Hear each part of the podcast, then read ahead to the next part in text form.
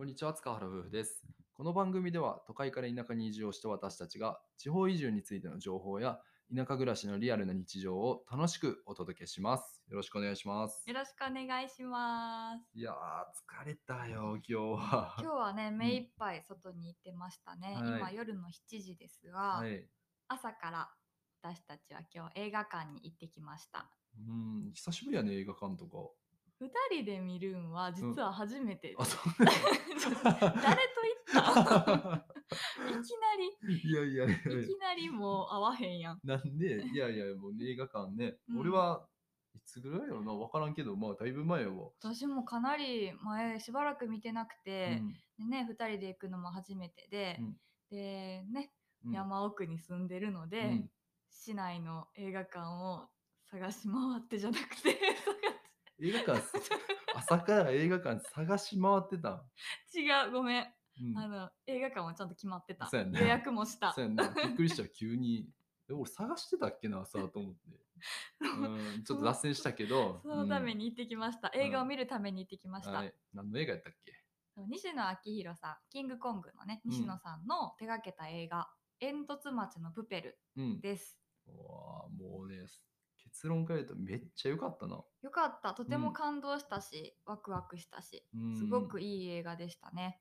で、まあ、今回はまだ見てない方も多くいらっしゃると思うのでネタバレは一切なしで、うんそうやねここが良かったなとかはうん絶対言ったらあかんで、うんうん それはなしでお互いが見て感じたことをね、うん。共有させていただきたいと思います。でもあの、ルビッチのさ、うんあの、あ、何あかんでえ？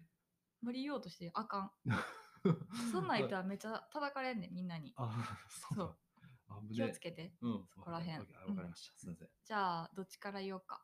あ、じゃあ、この夏から行く？私から、うん 分かった私はあの主人公のそのルビッチくんうん。ルビッチは言うていいねんあ なそうオッケールビッチ別にタブーワードじゃないから大丈夫。ルビッチくんがもうすごいねその自分の目標とか夢に向かってこう突き進んでるその意志の強さとかやるって決めたことに対してもう全力で取り組んでるその感じがめちゃめちゃハートが熱くて、うん。その熱さに本当に感動した。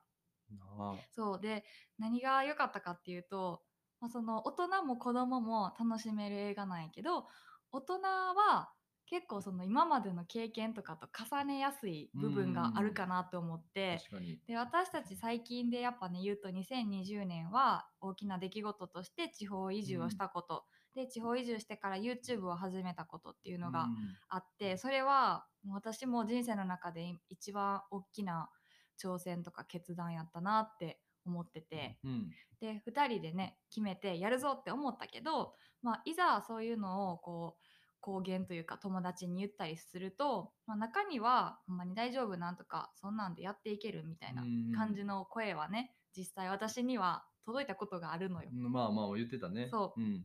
でその時はちょっと心が揺らいだというかえー、そんなん言われてどうしようとか思った時もあったけど、なんかこう2人でね頑張ろうって決めたことに対して、うん一歩を踏み出して挑戦してで今があるからこうやってみることって大大切やし自分がやるって決めたことに対してこうい強い信念を持ってうん。やることの大切さみたいなのを改めて感じさせられたあなぁと思って。確かにね。そう。逆にね自分の生活に置き換えてすごい勇気をもらった話やなと思いましたね。なるほど。うん、ああよかった。うねまく言えるかなと思って。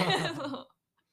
じゃあそうたくんはどんなこと感じた？うん今回のテーマってめっちゃわかりやすいというか、うんうん。うんさっきも言ったかもしれんけど、なんか日本社会のうん。なんか縮図じゃないけど、そうような、ん、なんかね、言ってた通り、なんか夢を語ったらうんうん。批判する人がおったりして、うん。でもその夢を、なんやろう、突き進んでやってったら、どんどんどんどん仲間ができてって、うんうん。でね、大きな成功を生むみたいな。うんうんうん。形だったと思うねんけど、まそうやな。さにねそんなこと経験してる人うーんてか西野さんがそういううんま経さにね。うん。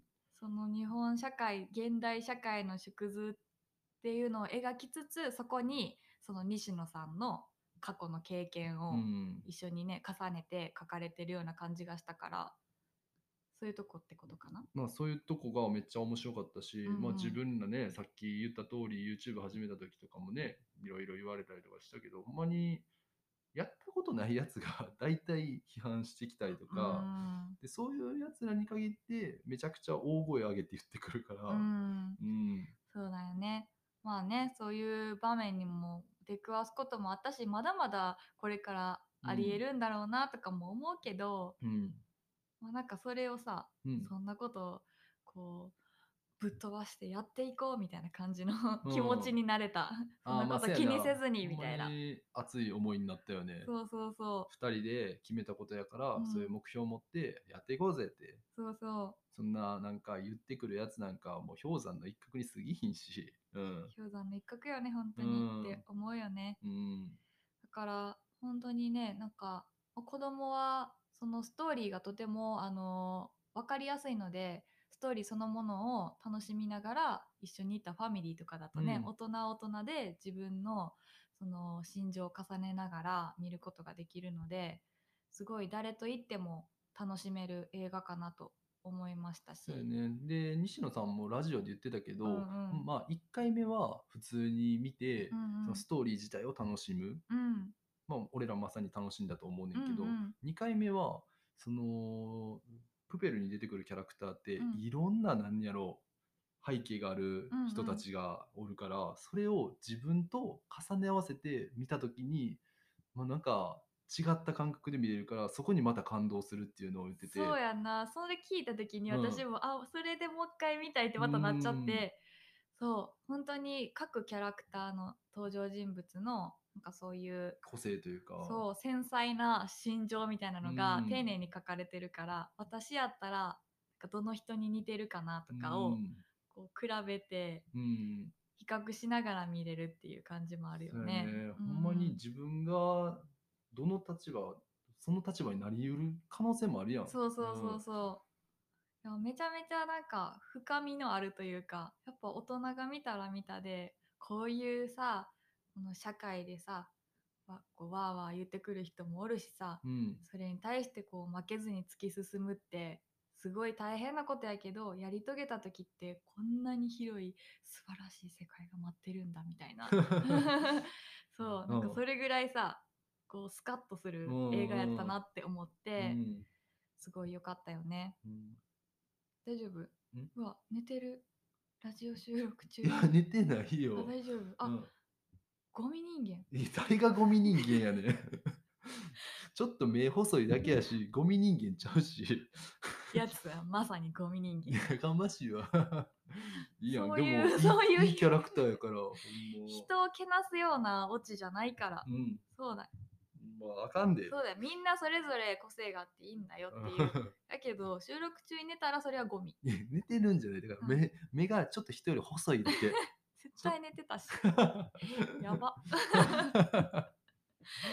感想伝わってるかな？いや伝わってるよ、かな。うん、本当にそう私たちのそのやってきたこの今年特にやってきた行動っていうのが、ちょうどこの映画に置き換えてなんかねすごいこれからももっともっと頑張っていかなきゃいけないって思わされたしうんうん。これからねいろんなことが待ち受けてるかもしれんけど、うん。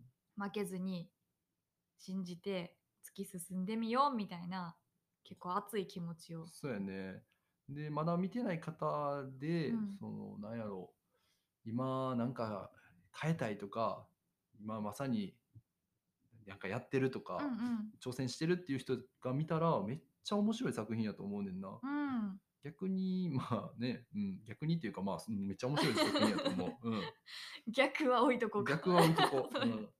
そうなの。だからそうそうたくんが言ったみたいにもうねまあそれが何かやりたいっていうのがまだぼんやりしてる人とかでもうん。いいんじゃないかなってあ思う、確かにね。そう、何かに頑張ってみたいっていうまだその頑張ってみたいっていう目がポッて出てきたところの人でもうん。見てみたら、これからそうやって頑張ってみるっていうことに対しての姿勢そのものがなんかブラッシュアップされるというか、あー。そううんこんな風にやっていかなくちゃって思わせてくれる映画かなと思いましたのではいねもしまだ見てない方はどんな年齢層の方でも見ていただきたいと思いますし、はい。ね、また見た方と見た方がリスナーさんにいらっしゃったら、うん。感想を共有し合いたいああ、よね。いいね。うん、ぜひ教えていただきたいと思います。はい。